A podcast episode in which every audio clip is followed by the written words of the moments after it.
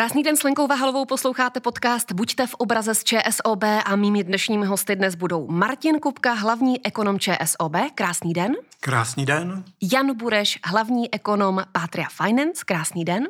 Pěkný den. A Dominik Rusinko, makroekonomický analytik v ČSOB. Zdravím i vás. Dobrý den. Naše dnešní téma, jak už jste zvyklí, zhodnocení roku tentokrát 2023. Podíváme se i do roku 2024. Teď za vás na úvod, prosím, jaký byl rok 2023 a klidně stručně a pak to rozebereme do podrobna.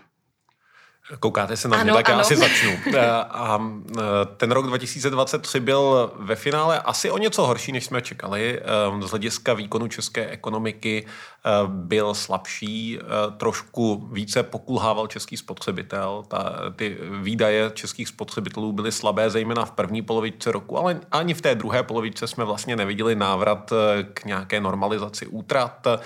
Dobrou zprávou možná je, že eh, přestala padat reálná mzda v druhé polovičce roku a byly relativně vysoké úspory domácností, což dává docela dobrou naději pro ten rok 2024.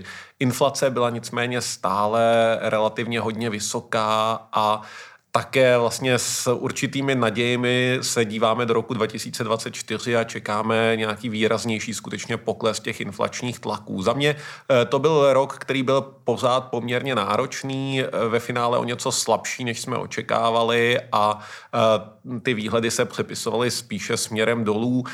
Směrem k roku 2024 se osobně dívám s o něco větším optimismem. Vy jste věčný optimista. Častokrát mi to kolegové říkají, to je pravda. Říká Honza Bureš. Teď Dominik, jak to vidíte vy? Nebo jak vnímáte rok 2023, který je za, za mě to byl pořád rok eh, velmi turbulentní. Já se možná vezmu spíš ten globální eh, výhled. Honza mluvil hodně o Česku. A když se vezmu ten globál, tak eh, na jedné straně pořád geopolitika, velmi napjatá situace. Viděli jsme jako erupci nového konfliktu na Blízkém východě. Eh, to jsou jako nepříjemné faktory, které tu globální ekonomiku ovlivňují. Na druhé straně to dění na finančních trzích, kdy jsme sledovali vlastně vrchol toho cyklu utahování měnové politiky ze strany Fedu, ze strany ECB a k jeho konci toho minulého roku zároveň už první signály toho, že by úrokové sazby mohly jít dolů a ono se tak stane už v tomto roce, byť to nebude tak rychle třeba jako v Česku, jako jsme se dočkali od ČNB už v prosinci, ale počítáme, že někdy v půli letošního roku úrokové sazby půjdou dolů jak v případě Fedu, tak v případě ECB. A já obecně hledím do toho roku 2024 také s o něco větším optimismem, eh, protože ten minulý rok byl opravdu těžký a, a v České republice zvlášť, ale myslím si, že ten tento rok bude o poznání lepší, byť eh, samozřejmě ten návrat, řekněme, k tomu normálu eh, bude nějakou dobu trvat a není to určitě otázka jednoho roku. Říká Dominik Rusinko a teď na závěr Martin Kupka. Jak vidíte ten rok 2023, který je za námi? Já už jsem měl mezi tím čas si to rozmyslet, zatímco kolegové hovořili. Eh, nic zásadně nového bych eh, nevnesl do té naší diskuze. Eh, rok byl asi ve svém celku eh, nakonec méně optimistický. To oživení, na které se všichni těšíme, tak eh, je pomalejší. Neplatí to jenom pro Českou republiku, platí to také pro Německo, bohužel pro Rakousko, pro ekonomiky, s nimiž sousedíme, s nimiž jsme nejvíce propojeni. Na druhou stranu inflace klesá, inflace klesá všude, Eh, můžeme se těšit na to, že eh, někde o něco dříve, někde o něco později eh, budeme svědky snižování úrokových sazeb v některých zemích i v našem regionu už to konec konců pozorovat můžeme. Takže já jsem také relativně optimistický na druhou stranu a to bych se teď přesunul k tomu, co už říkal Dominik, ta geopolitická rizika, která tady s námi nějakou dobu již jsou, a která odšpuntovala i ve vědomí té veřejnosti, nejenom v realitě pandemie už v roce 2020, tak se nám nějak nevytrácejí. A Někteří možná slyšeli ten pojem, který mě zaujal, černí sloni, eh, kterém jsme se dočetli v hospodářských novinách.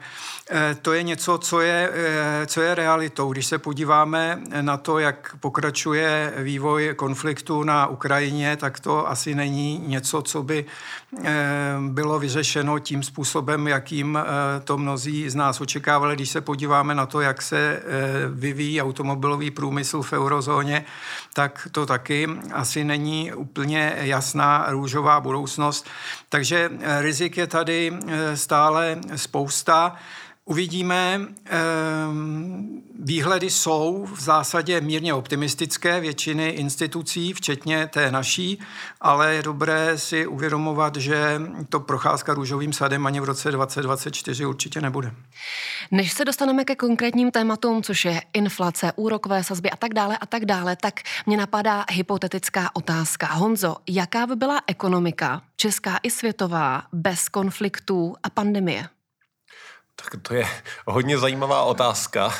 Eh, těžko, těžko říct to pravdu, protože um, i v daleko jednodušších otázkách ta hra na co by kdyby se vlastně zodpovídá velmi složitě. Eh, já si myslím, že eh, obecně, když bychom měli říct, já bych to zjednodušil, tu vaši otázku, mm-hmm. když bychom byli bez energetické krize a bez konfliktu na Ukrajině, bez invaze Ruska na Ukrajinu, tak si myslím, že v mnoha ohledech bychom pocitovali v uplynulém roce výrazně nižší inflaci ale zvýšená inflace by tu byla tak jako tak, protože ten konflikt na uh, Ukrajině nebyl vlastně jediným spouštěčem mm. inflačním. Byly tady už inflační motory, které souvisely s pandemí COVID-19 a uh, které souvisí uh, vlastně s přechodem na bezemisní ekonomiku, tak, tak jako tak by tady byl tlak na vyšší inflaci, ale nebyl by to šok tak výrazný. A když bych měl odslonit veškeré šoky, které jsme zažili v posledních třech, čtyřech letech, tak myslím si, že bychom žili v úplně perfektním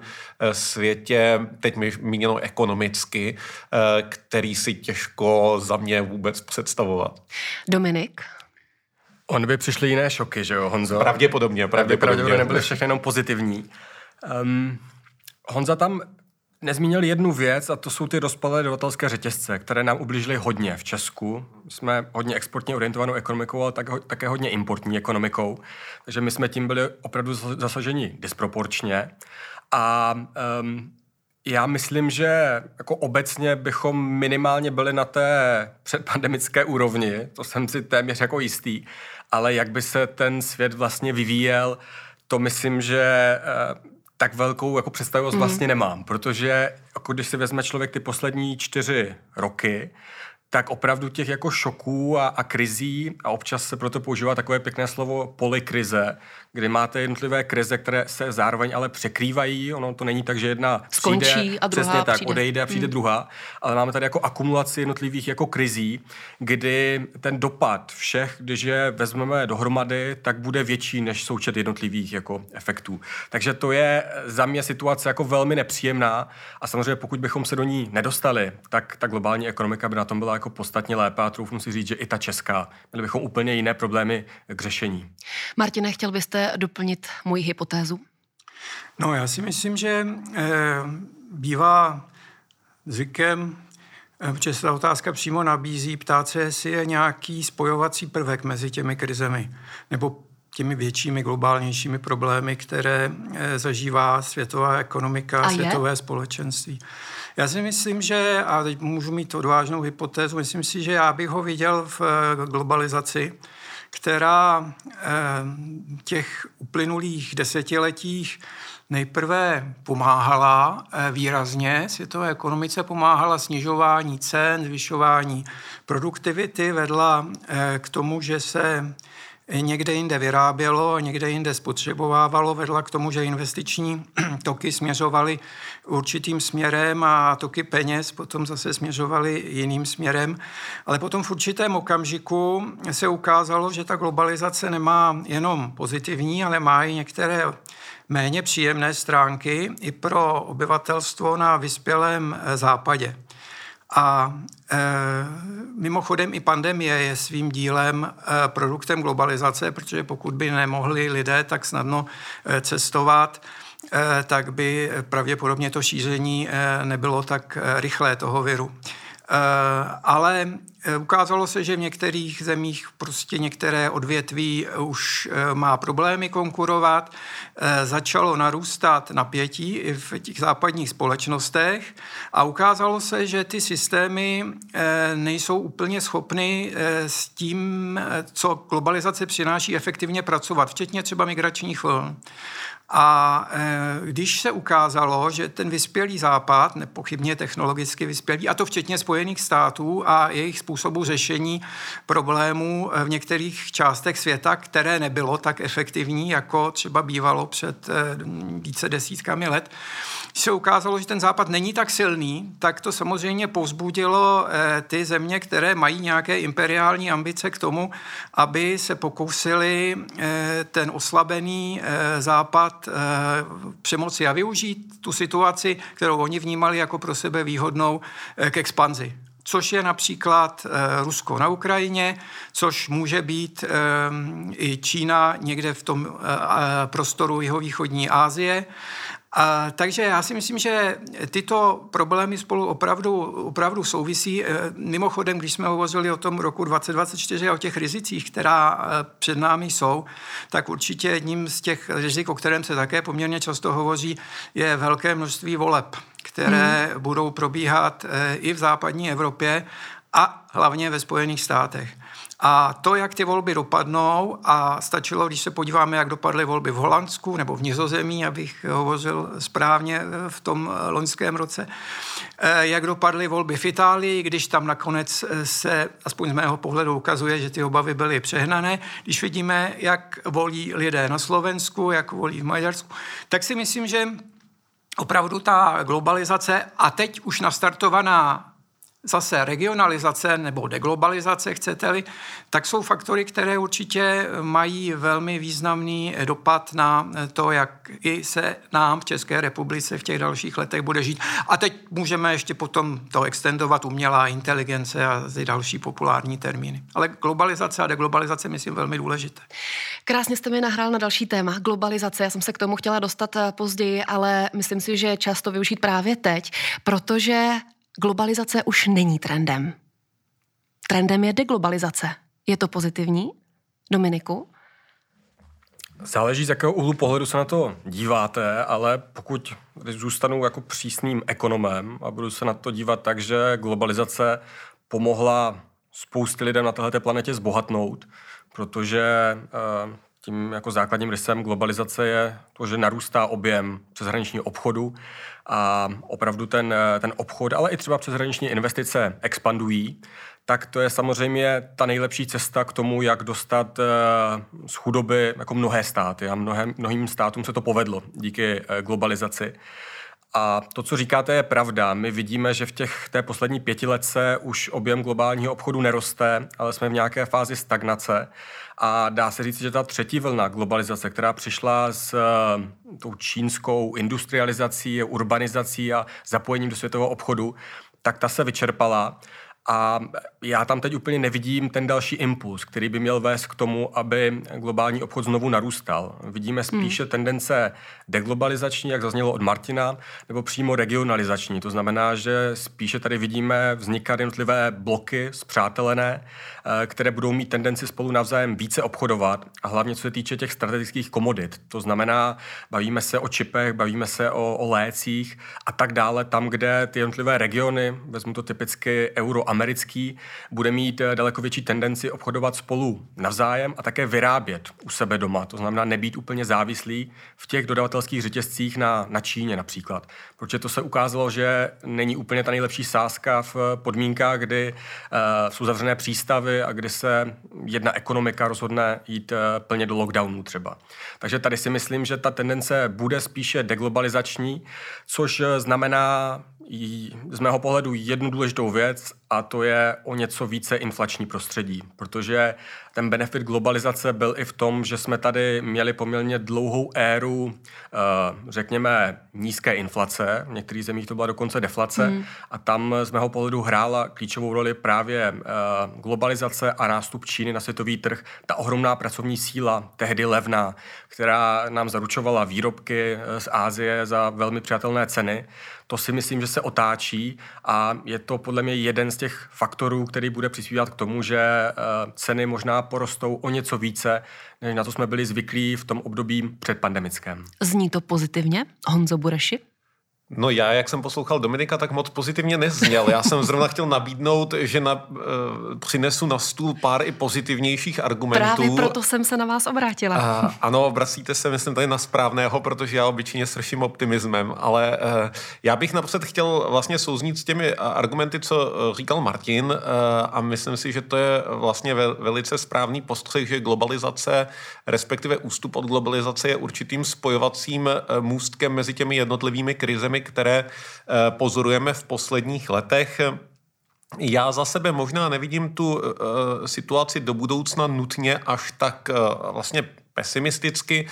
Určitě k určitému ústupu od globalizace dochází. Souhlasím s tím, co říkal Dominik z hlediska regionalizace určitých vlastně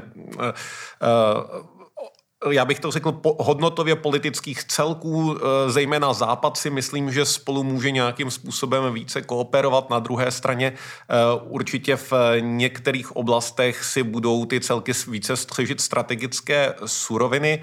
Ale myslím si, že tady existuje silný vlastně pořád uh, biznisový, ekonomický i politický motiv pro to ten globální obchod podporovat a provozovat, protože uh, častokrát to je, uh, když teď pominu ty strategické suroviny, jediná garance toho, že dopředu nějakým způsobem rostete, vymýšlíte nové věci. Ta globální konkurence má svoji hodnotu i v tomto a já se obávám, že mm, ty celky, které by se rozhodly se úplně izolovat, víceméně dříve nebo později, i když třeba budou mít ty strategické suroviny, tak ztratí vlastně kontakt s tou realitou eh, toho globálního světa a začnou dříve nebo později hmm. zaostávat. A, a mohla by to být klidně Čína ve chvíli, kdy se například eh, v případě elektromobility objeví nové technologie, například baterie s pevným elektrolitem, nebude tam třeba zapotřebí tolik Eh, tolik uhlíků, věc, které Číňani mají hodně a celý ten vývoj se posune dál a ve chvíli, kdy Čína by se rozhodla stát mimo, tak jednoduše může tahat za kratší konec provazu.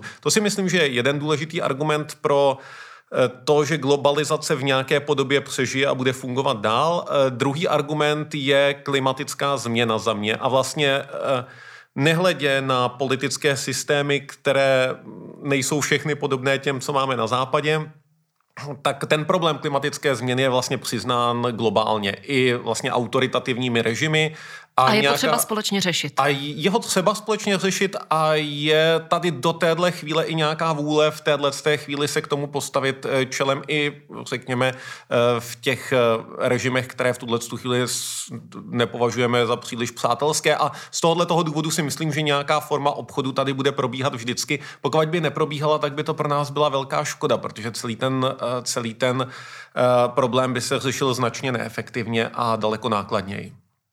Další velké téma inflace a dovolím si přidat další téma úrokové sazby, protože to s tím úzce souvisí. U akcí chceme vidět vysoká procenta, kdežto tady chceme eh, vidět nízká procenta. Takže se otáčím na Martina. Jak to vidíte s inflací a s úrokovými sazbami na rok 2024?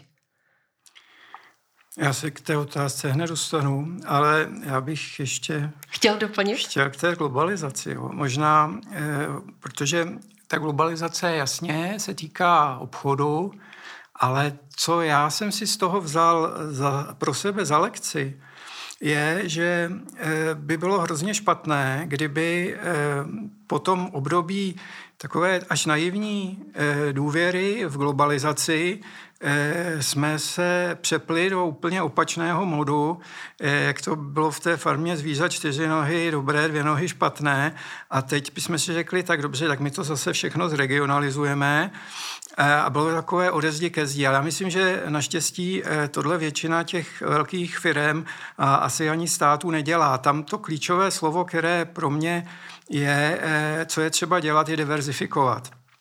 On to Honza zmiňoval, tam není špatné to, když my dovážíme od někud levně, ale je dobré nebýt na tom závislý, mít alternativu.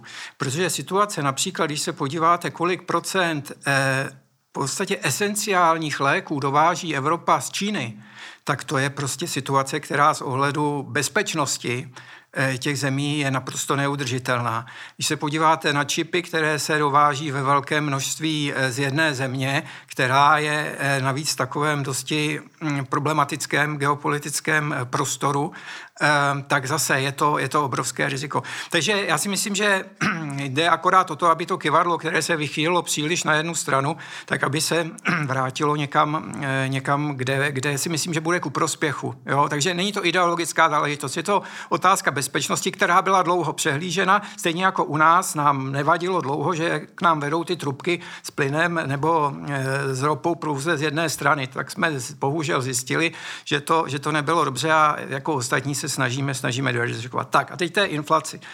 Eh, tak já věřím tomu, že inflace bude, bude klesat a úrokové sazby budou, budou klesat také. Eh, otázka je, kterou tam možná eh, cítím eh, v podkresu, je, jak rychle a, a kam až bude inflace klesat a jak to bude s těmi úrokovými sazbami. Já nevím, kolegové jsou na to určitě větší e, e, experti, zejména pokud se týká České republiky nebo, nebo eurozóny, ale on už také Dominik zmiňoval to, že e, mezi řečí, že ten proces deglobalizace nebo regionalizace, který zažíváme teď, tak bude mít svoje určité náklady a jedním z těch nákladů může být to, že nebude inflace tam, kde si ti mladší z nás zvykli, že ji viděli skoro celý život, to znamená někde pod dvěma procenty nebo, nebo až pod jedním procentem.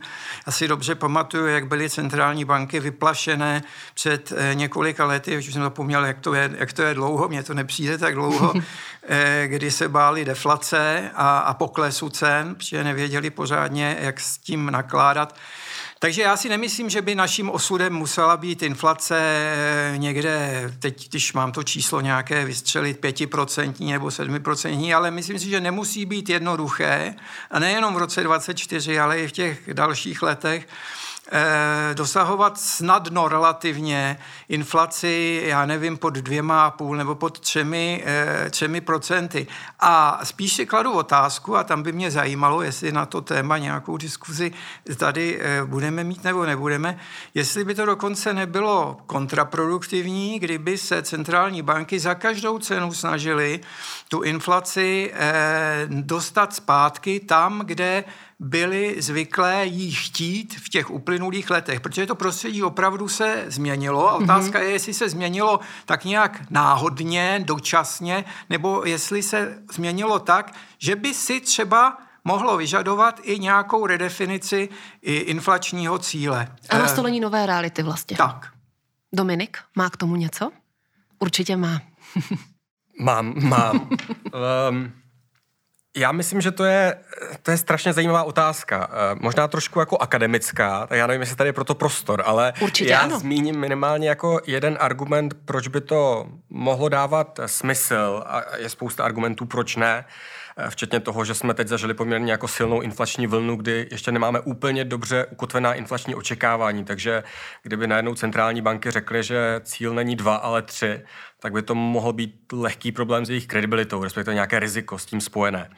Ale jeden argument, proč to může dávat smysl, je jako celá řada strukturálních změn, které se odehrávají v ekonomice. Jenom té české, ale v Americe, v eurozóně, kdy, ehm, kdy v momentě, kdy budete mít jako vyšší inflaci, tak jste schopni relativně snáze eh, dosáhnout toho, abyste přizpůsobili relativní ceny To znamená, vy tady budete mít odvětví, které porostou daleko rychleji a kde třeba i tam mzdová dynamika. Tohle to bude reflektovat a pak budou odvětví, které budou prostě ta takzvaná old economy, kde to není úplně prosperující sektor. A tam samozřejmě s tou vyšší inflací jste schopni tu relativní změnu zajistit v celku snáze, protože prostě ty mzdy tam jako budou stagnovat v zásadě nominálně, ale reálně prostě díky té vyšší inflaci dosáhnete toho přizpůsobení snáze. Eh, a ta celá otázka relativních cen si myslím, že bude jako zatraceně důležitá pro úspěch té transformace a hlavně pro tu rychlost. Uh, takže z tohohle jako důvodu mi to dává uh, smysl, byť uh, si myslím, že ta debata tady ještě není na tom stole vlastně. Zatím pořád bojujeme s tou inflační vlnou a, a centrální fan, uh, banky od Fedu přes ECB říkají, že ještě není čas jako bouchat šampaňské, my ještě musíme uh, tu poslední inflační míly uh, zvládnout a pak teprve můžeme tady deklarovat nějaké vítězství nad inflací. A já myslím, že od toho nejsme daleko. Myslím, že tento rok se ponese ve znamení další dezinflace, byť eh, Martin to taky naznačil. Opravdu ta poslední míle je ta nejtěžší, protože do posud a v tom minulém roce hlavně jsme zažili tu dezinflaci, která byla tažená primárně odezníváním těch nabídkových šoků. To znamená, strašně nám tam pomohla ta srovnávací základna eh, z minulého roku, kdy to byly levnější energie, levnější potraviny a to tu meziroční inflaci táhlo směrem dolů. Nicméně teď se trošku změní ten charakter té dezinflace. Teď to bude daleko více o jádrových inflačních tlacích, které jsou doma vyrobené, nebudou to ty volatilní ceny energií, potravin a tak dále. A tam samozřejmě už je úkolem centrální banky, aby doručila ten, ten cíl, eh, což je typicky eh, dvě, jsou 2%, a e, to samozřejmě může být relativně dost bolestivé, pokud budete na sílu tlačit z těch, řekněme, 2,5-2%. A tam je pak e, relevantní ta debata o tom, jestli to za to vlastně mhm. stojí. Mm. Dosáhnout těch 2%, nebo se smíříme s tím, že tady máme možná o něco více inflační prostředí. E, já tomu říkám s oblibou 3D, že nás tady čeká o něco vyšší inflace z titulu uh, jednak dekarbonizace, za druhé deglobalizace a za třetí demografie. To jsou podle mě tři silné impulzy, které tady v těch následujících letech budou podle mě tlačit uh, tu inflaci o něco výše. Ne dramaticky, ale o něco výše. A, a pak je otázka, jak na tohleto, na tyhle ty strukturální posuny vlastně budou reagovat centrální banky. Takže cílem nemusí být 2%? Honzo Bureši? No, jak říkal Dominik, ona ta debata je spíše zatím akademická. Hmm. Rozhodně v Česku není na stole eh, debata v tuhle tu chvíli o navýšení toho inflačního cíle z důvodu, které tu Dominik zmiňoval. Ono, my jsme se nevypořádali s tou poslední inflační vlnou ještě. Eh, ta inflační očekávání nejsou dobře ukotvená a asi by bylo hodně nešťastné v tuhle tu chvíli je definitivně odukotvit tím, že bychom posouvali eh, ten inflační cíl vzhůru. Jinak to, co Dominik zmiňoval, ta debata asi může být legitimní o tom, jestli ve smyslu reakce na nějaké strukturální změny nepomoci těm strukturálním změnám o něco větším inflačním nebo vyšším inflačním cílem. Za mě já jsem v tomto ohledu člověk spíše konzervativní. Uh, ono, ten inflační cíl je sice 2%, ale Česká národní banka konkrétně ho nemá úplně vytesaný do kamene, má tam nějaké toleranční pásmo, řekněme plus minus jeden procentní bod a Eh, to si myslím, že v českých podmínkách nakonec může být eh, dostačující za mě v reakci na ty strukturální změny možná je důležitější mít eh, vlastně připravenou flexibilní, pružnou eh, rozpočtovou politiku, která je schopná potom těm strukturálním změnám na pomoci a dostatečně flexibilní trh práce. Na obou dvou věcích si myslím, že můžeme ještě docela dost zapracovat, protože veřejné finance jsou zatíženy stále poměrně výrazným strukturálním schodkem a trh práce vlastně vykazuje skoro poslední dekádu, řekněme, extrémně nízkou míru nezaměstnanosti, až takovou, která je vlastně nezdravá. A ten manévrovací prostor, eh, řekněme, z hlediska nějakých strukturálních změn je tam v tuhle tu chvíli omezený. To znamená, firmy, které by se snažily třeba se orientovat z jednoho odvětví na druhé,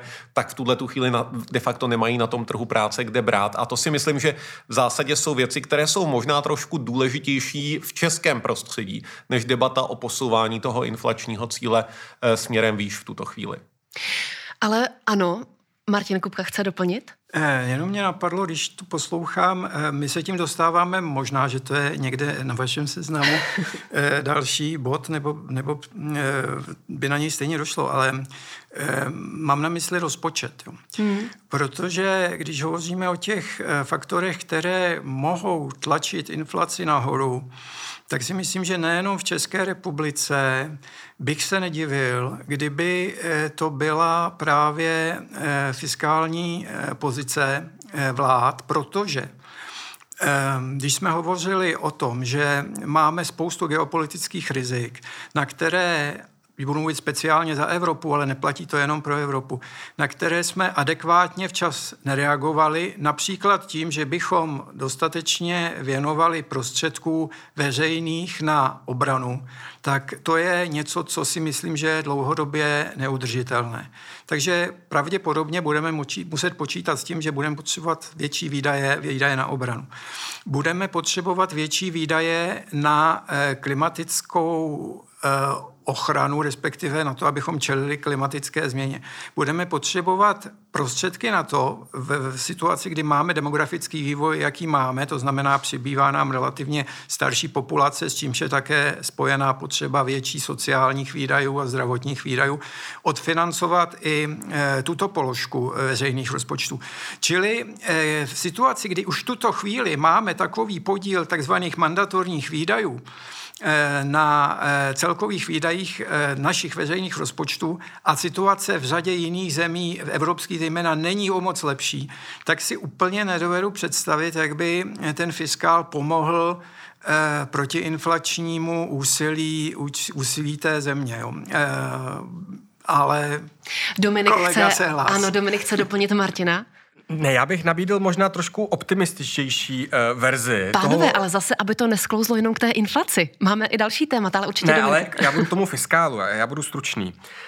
Um, jako z mého pohledu zadlužení, české veřejné finance, máme zadlužení 45% eh, eh, vůči HDP, je jako nízké zadlužení. Myslím, že náš největší problém jako není veřejné zadlužení a že si můžeme dovolit vyšší veřejné výdaje, které budou ale primárně alokovány na investice a budou směřovat do těch, řekněme, produktivních investic, které do budoucna zajistí to, že budeme třeba růst rychleji a pak ten dluh vlastně nebude problém, protože eh, v tom eh, čitateli a jmenovateli prostě se to, se to bude dát zvládnout daleko jednodušeji, tom poměr dluhu vůči HDP ale tady je samozřejmě jako důležitá eh, věc, abychom jako byli schopni rozumně investovat a abychom třeba využili i peníze z Evropské unie, protože my máme do konce této dekády v zásadě přislíbeno asi 1,2 bilionů korun z evropských peněz z různých programů, ať už to jsou ty strukturální nebo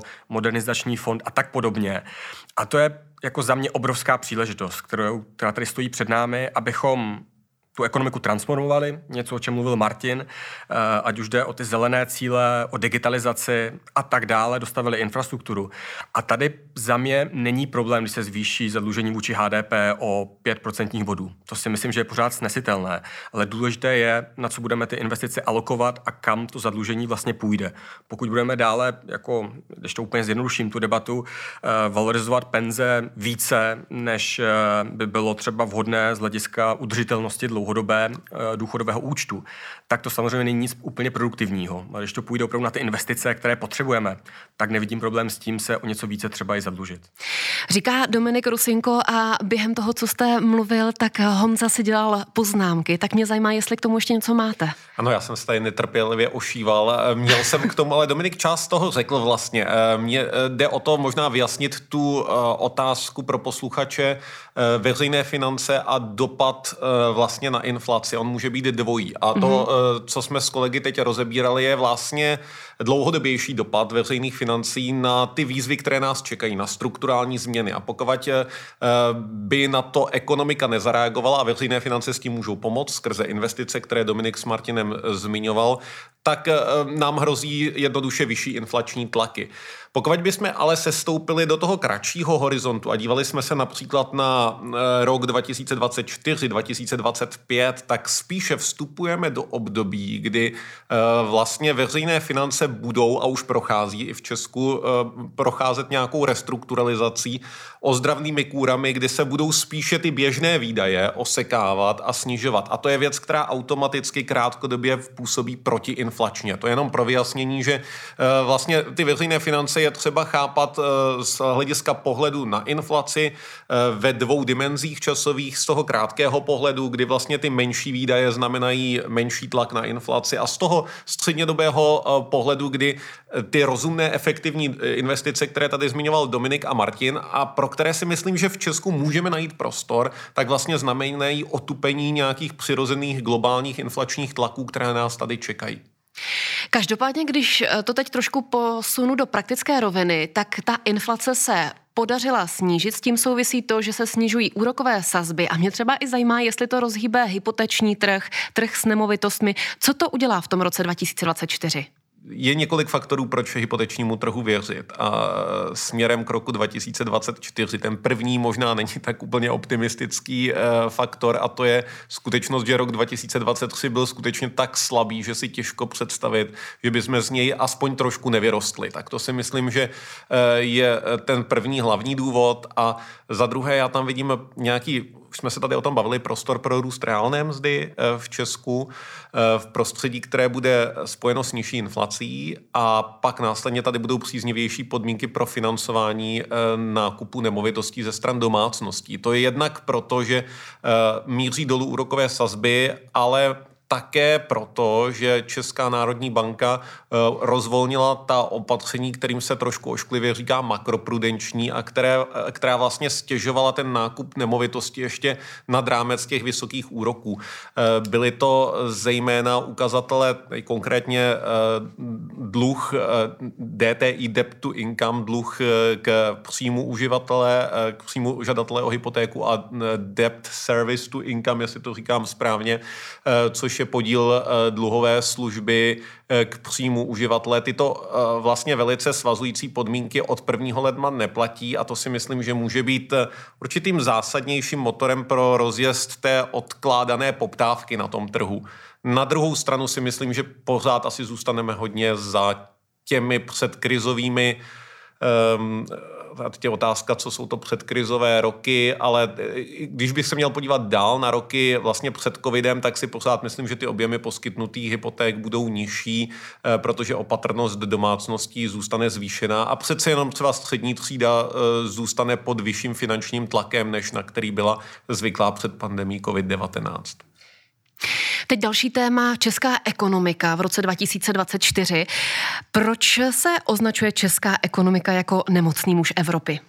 Tak eh, tady já možná kolegové budou pesimističtější opět než já, ale já zase takový pesimista nejsem. Tady určitě jsou vlastně faktory kterými bychom se neměli chlubit. Na prvním místě to je relativně hodně vysoká úroveň inflace a poměrně výrazný propad reálných mest, který byl vlastně i vyšší než v regionu eh, střední Evropy a to je jeden z těch asi hlavních důvodů, proč minimálně v té těch posledních letech jsme zaostávali, ale není to ten eh, jediný faktor. Já bych tady vlastně ještě navázal na to, co říkal Martin, že Německo, Rakousko, vlastně země nám strukturálně podobné, eh, na tom byly eh, podobně špatně a je to skutečně minimálně v tom posledním roce také hodně o té závislosti na cyklickém průmyslu, což je řekněme, nějaká definiční vlastnost české ekonomiky, jako lidé jsou někteří eh, vysocí, jiní, jiní nízcí, někdo je tlustší, někdo hubenější, tak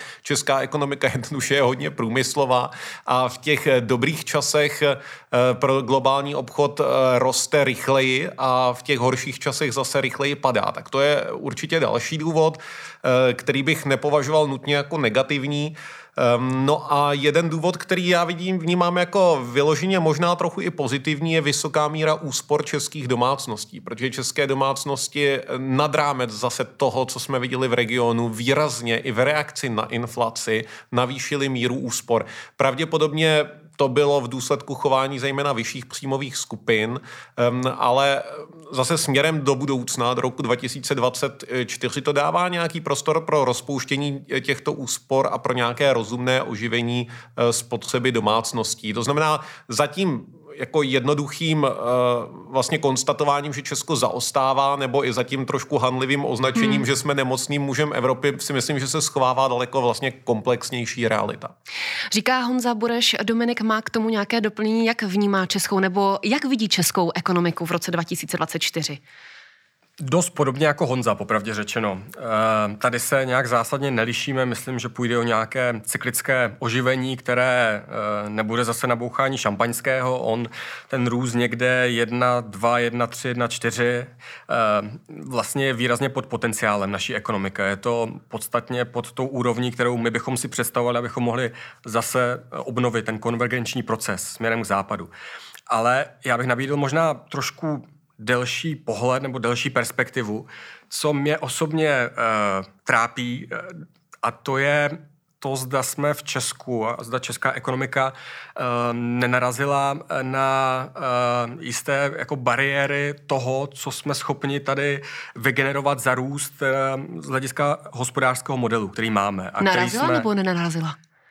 Eh, já se trošku obávám, že jsme minimálně na křižovatce a eh, pokud jako budeme přešlapovat na místě a nic nedělat, tak eh, z tohohle modelu už moc jako nevytřesem.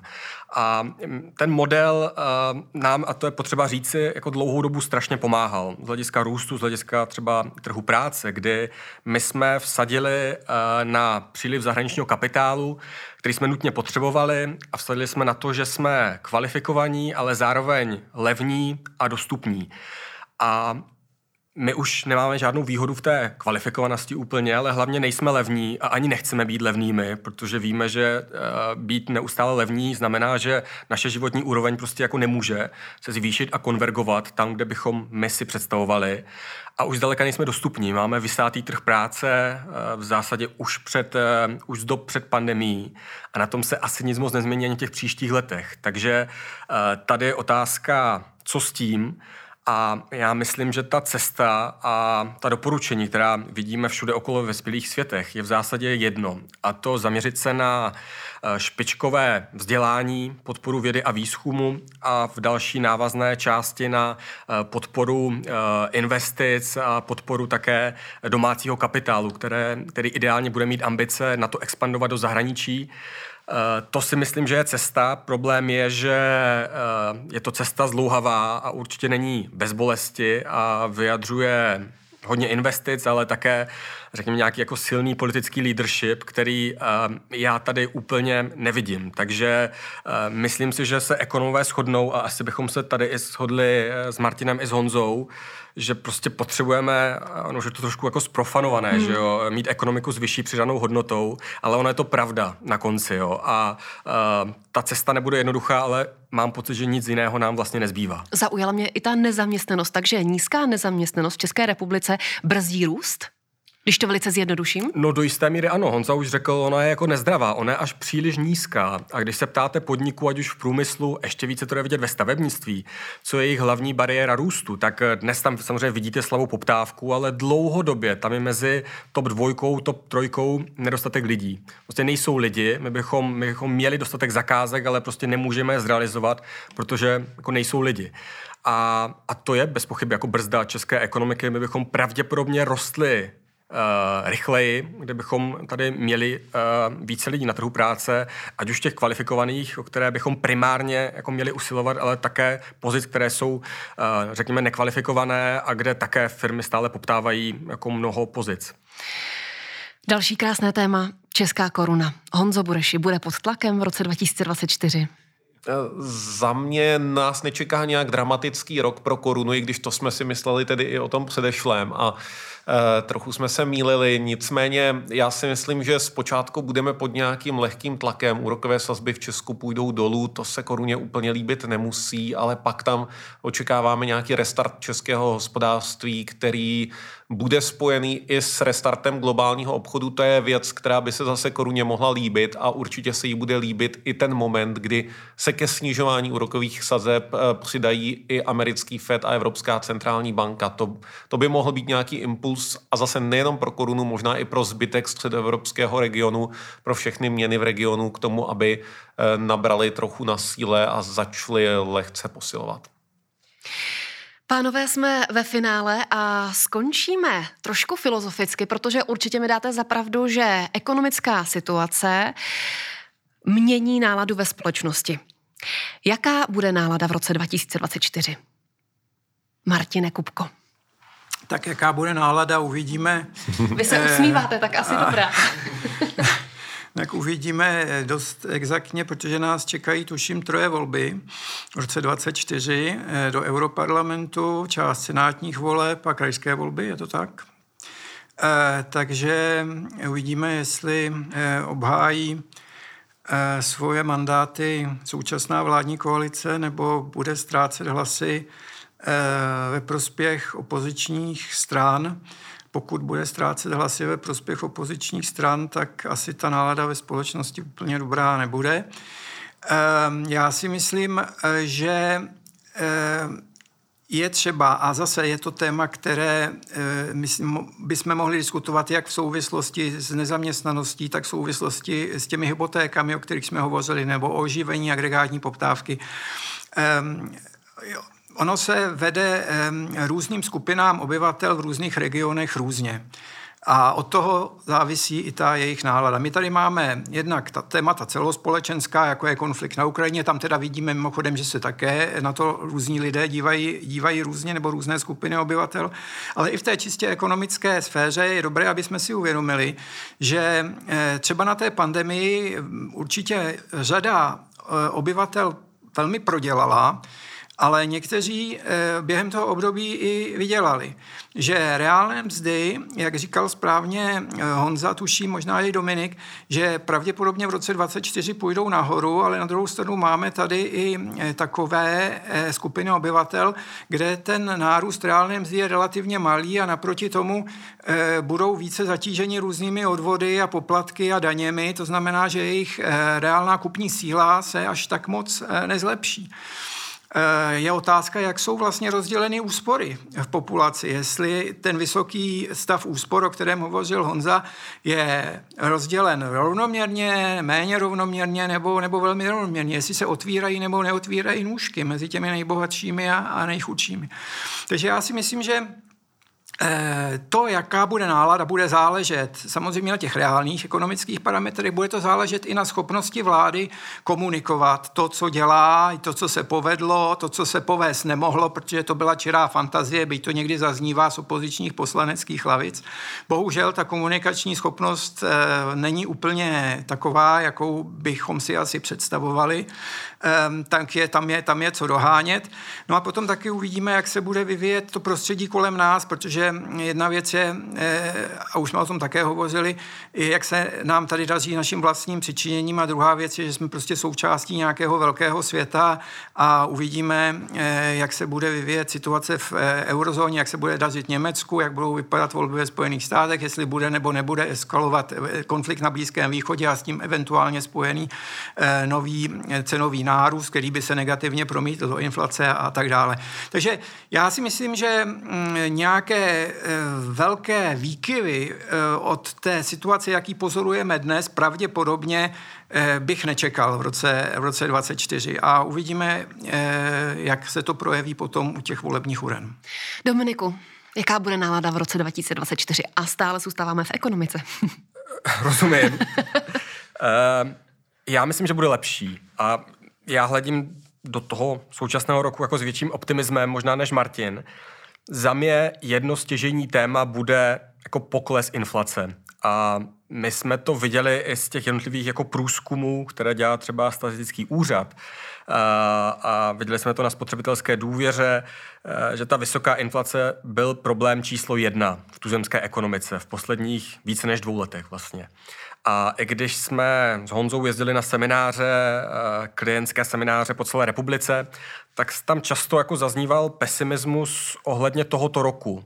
Klienti často čekali inflaci 5, 6, 7% a uh, my si to nemyslíme. My si myslíme, že inflace bude v zásadě skrocena, dostane se poblíž inflačního cíle ČNB, byť to nutně nemusí být ta dvojka, ale v rámci tolerančního pásma, řekněme.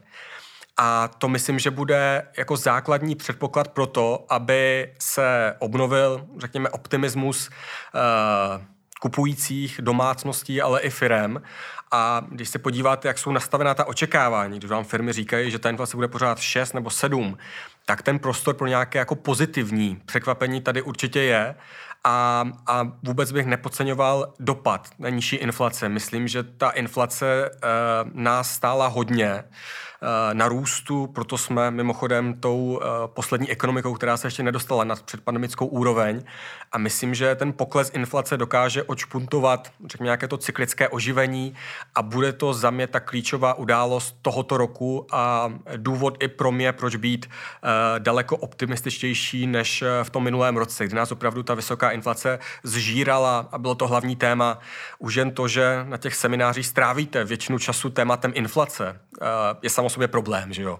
Ideálně bychom se tady o inflaci vůbec neměli bavit a měli bychom brát, že někdo okolo dvojky, jedna a půl, dva a půl, je to jedno. A myslím si, že se do těch časů zase postupně vrátíme, kdy to, ta inflace nebude tím hlavním tématem. A budou nás trápit spoustu jako jiných problémů samozřejmě, ale ta inflace si myslím, že už to zdaleka nebude. Honza Bureš a vsázím na váš optimismus. Ano, teď jste mě zarazila. Ten já jsem dodal já něco, něco optimistického Aby to se nespadlo eh, tak, do nějakého pesimismu. Ne. Prostě nálada v roce ne, 2024. Nálada, já, já vlastně s Dominikem souhlasím v tom celkovém hodnocení ekonomické nálady. Myslím si, že bude bez zesporu lepší. Ty důvody už tady padly. Já, když bych možná vystoupil trošku z toho ekonomického čistě vidění světa, tak já mám eh, častokrát pocit, a i se mi to potvrdilo tady, když jsme se o některých těch tématech bavili, že zbytečně v české společnosti vnímáme ta témata jako a priori rozdělující, jako například euro nebo strukturální změny spojené s dekarbonizací, ale co já bych si přál směrem nejenom do roku 2024, ale i dál, aby se ta debata o těch tématech vedla více věcně, protože pokud toho budeme schopni, tak nakonec eh, si myslím, že je tam daleko víc spojujících momentů, až si myslím, že by nás to všechny překvapilo. A eh, pokud bychom jako tohle dokázali, tak si myslím, že to je první krok k nějakému společenskému konsenzu na těch zásadních otázkách a eh, vlastně i k úspěchu v jejich realizaci. Takže to Nevím, jestli nás čeká v roce 2024, ale spíše je to věc, kterou bych si směrem do budoucna eh, přál. Minimálně jeden spojující moment tady bude eh, mistrovství Evropy ve fotbale, tak tam myslím si, že si společně všichni zakřičíme Češi do toho a zpravidla nás to aspoň na jeden měsíc stmelí dohromady. Se mnou byli Martin Kupka, hlavní ekonom ČSOB, Jan Bureš, hlavní ekonom Patria Finance a Dominik Rusinko, makroekonomický analytik v ČSOB. Pánové, moc děkuju. Děkujeme za pozvání. Díky. Díky a pěkný den.